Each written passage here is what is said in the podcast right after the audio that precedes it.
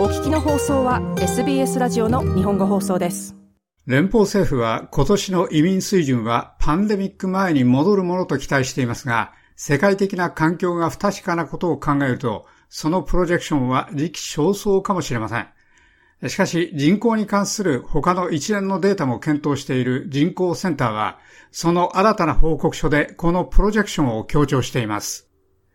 人口センターの新しい報告書は今年の移民数を年間平均の23万5千人程度へ完全に回復すると予測しています。COVID の旅行規制で2020-21年度には海外からの移民が記録的な低さになった後、政府は移民水準がパンデミック前のレベルに戻るのを期待しています。しかし、ジム・チャーマーズ同省は ABC ラジオに対して、移民はオーストラリアの未来の成功に貢献する要素の一つに過ぎないと述べました。移民はこれまで、そしてこれからも本当にオーストラリアの物語や、オーストラリアと経済的な成功の物語についても極めて重要な部分であり続けるでしょ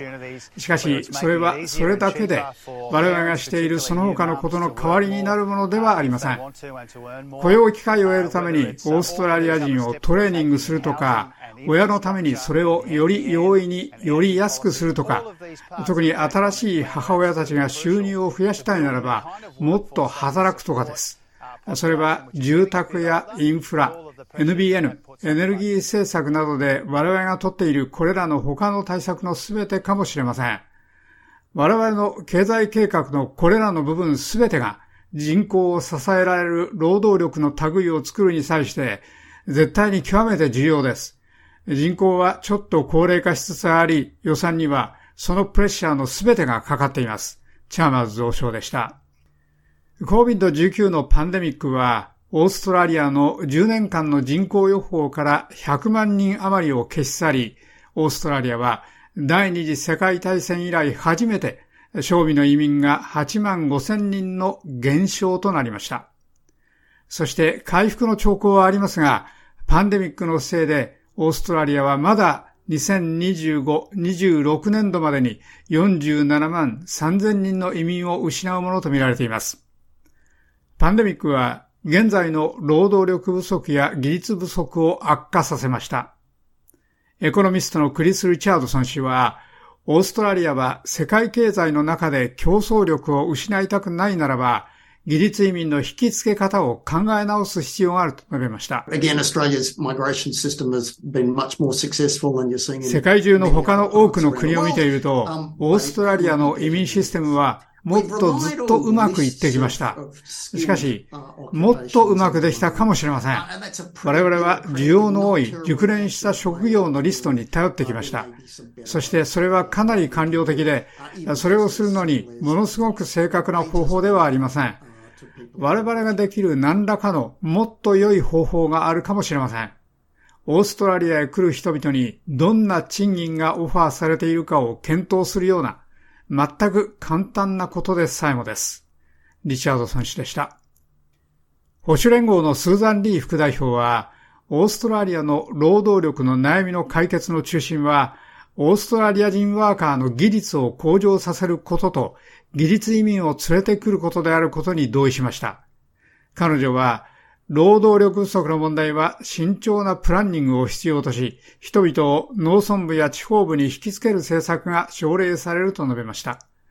しかし彼女は、政府はその政策の設定を正しくしていないと述べました。労働党はまずオーストラリア人に技術をつけて、それから技術移民を増やすことを考えることを約束しました。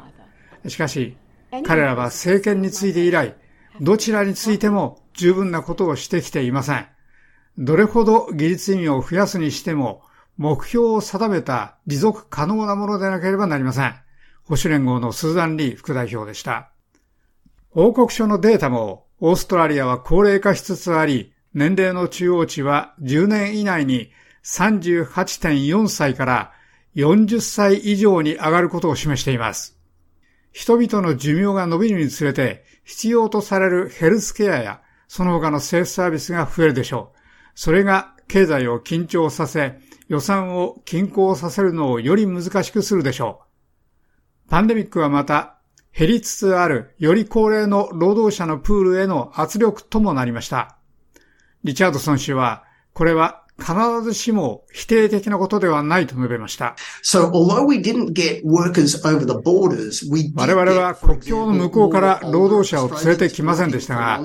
例えばもっと年取ったオーストラリア人をもっと長く働かせました。それがもっと長く働きたい人々の退職年齢を根本的に引き上げたのは良いことです。世界中の多くの他の場所で人々がもっと長く働くのは我々が長い間求め続けてきたことです。そして高齢化したオーストラリアで、それらのチャレンジに対処する方法の一つは、すべての労働者をもっと長く働かすことです。リチャードソン氏でした。この報告書のその他のデータでは、移民の減速のほか、出生率の一時的な変化のせいで、10年後の人口が予想よりも4%程度少なくなることが分かりました。COVID-19 は出生率に大きな影響は与えませんでしたが、2020-21年度にはいくつかの妊娠のタイミングに影響したかもしれません。出生率は過去60年間にわたってゆっくりと下がってきて、報告書はこの傾向が続くものと予想されるとしています。合計特殊出生率は2021-22年度の女性1人当たりの子供の数1.66人から2030-31年度には1.62人に減るものと予測されます。アンジェラ・ノックス氏はシドニー大学の仕事と組織研究の准教授です。彼女はチャイルドケアへのアクセスを改善する政府の措置は出生率に影響する可能性があると述べました。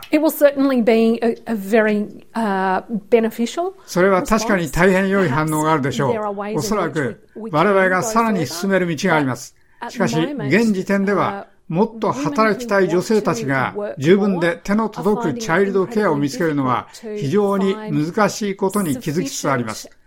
それは本当に極めて重要な反応である必要があります。